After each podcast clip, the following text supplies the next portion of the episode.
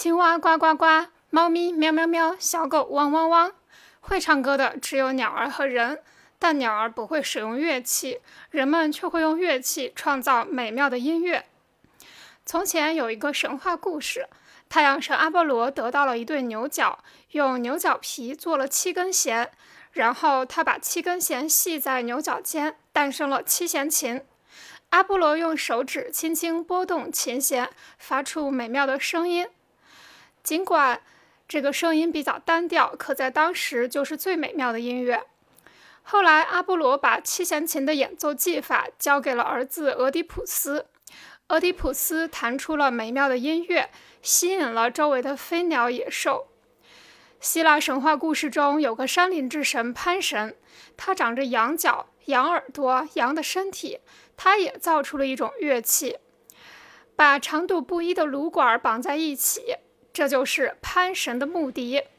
像吹口琴一样吹奏这个木笛，可以演奏出美妙的音乐。潘神的木笛和排箫十分相似。七弦琴和木笛是最早出现的两种乐器。七弦琴是弦乐器，木笛是管乐器。从阿波罗制造七弦琴后，弦乐器不断发展，人们使用的弦也越来越多，直到钢琴。你看，钢琴内部是什么样子呢？内部有很多长度不一的琴弦。虽然钢琴属于弦乐器，可它和七弦琴、竖琴有许多区区别。弹钢琴时，并不是用手指拨动琴弦，而是。通过按键带动小木锤击打琴弦，发出不同的声音。最初，木笛是很早的管乐器，后来也得到了很大的发展。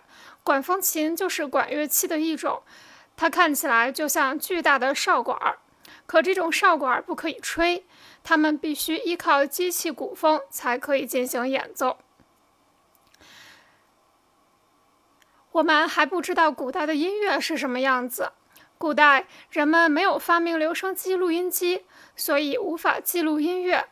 遗憾的是，古老的音乐曲调随着时间的流逝消失了。因为在当时，人们连乐谱都没有。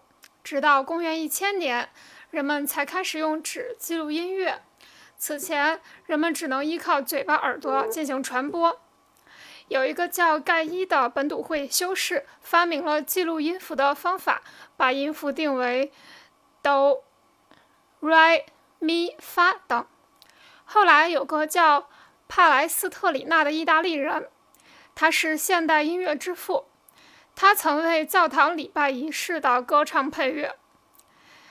当时教皇命令所有教堂都要采用他的配乐，事实上人们并不喜欢他。并不喜欢他的音乐。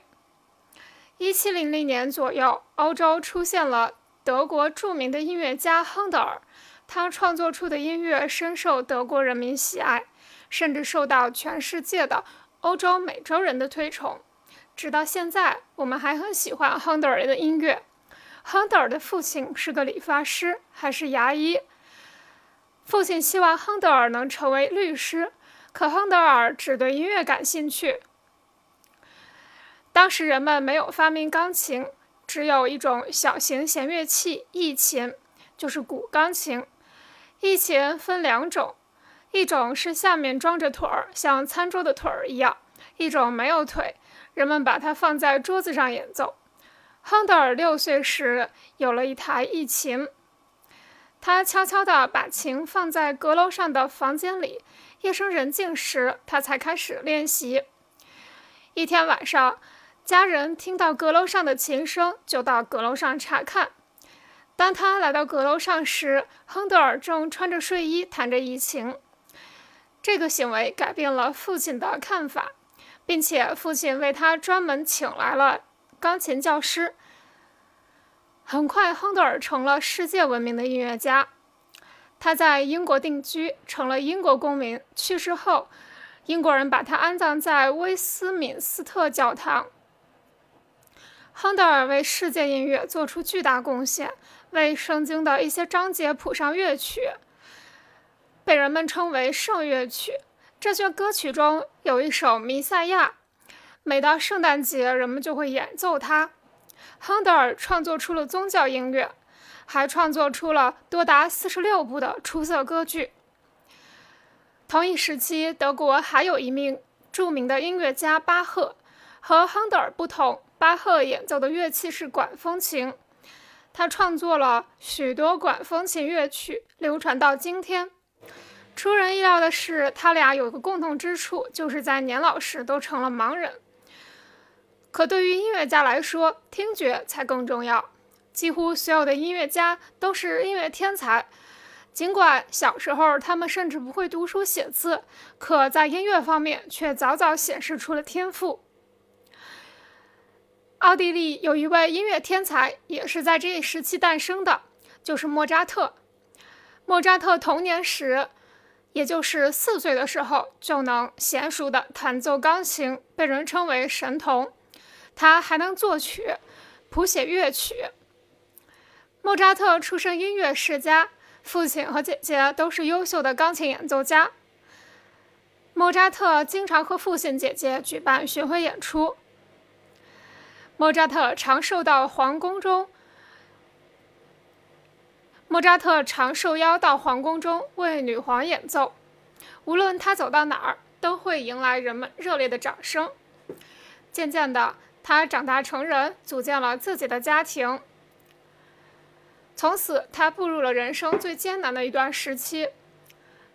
为了生存，他不停地创作，谱写了很多曲子，还经常演奏像歌剧和交响乐一样的各种音乐。但尽管他不停的工作，仍旧生活贫困，以至于无法为自己买一块死后的墓地，只能被葬在乱葬岗。一位伟大的作曲家、音乐家，竟是这样的下场。后来人们认为这是不应该的，于是人们到乱葬岗中寻找莫扎特的坟墓，可是却无法辨别哪一座才是他的。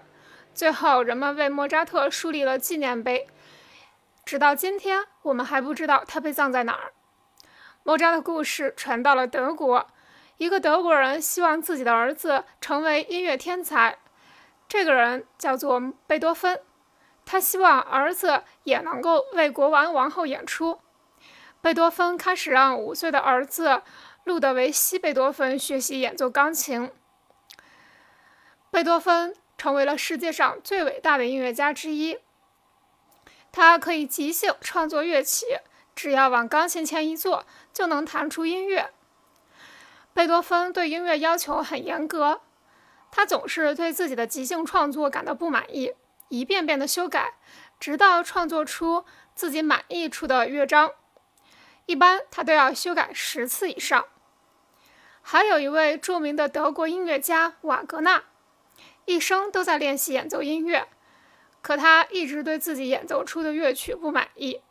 事实上，瓦格纳创作了很多优秀歌剧，不仅能够作曲，他还作词。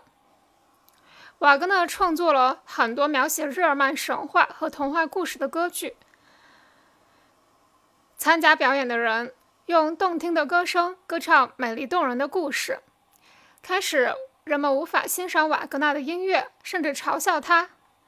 但事实证明，瓦格纳创作的歌剧到现在还受到人们的欢迎。之前我们一直在讲画家、诗人、建筑师。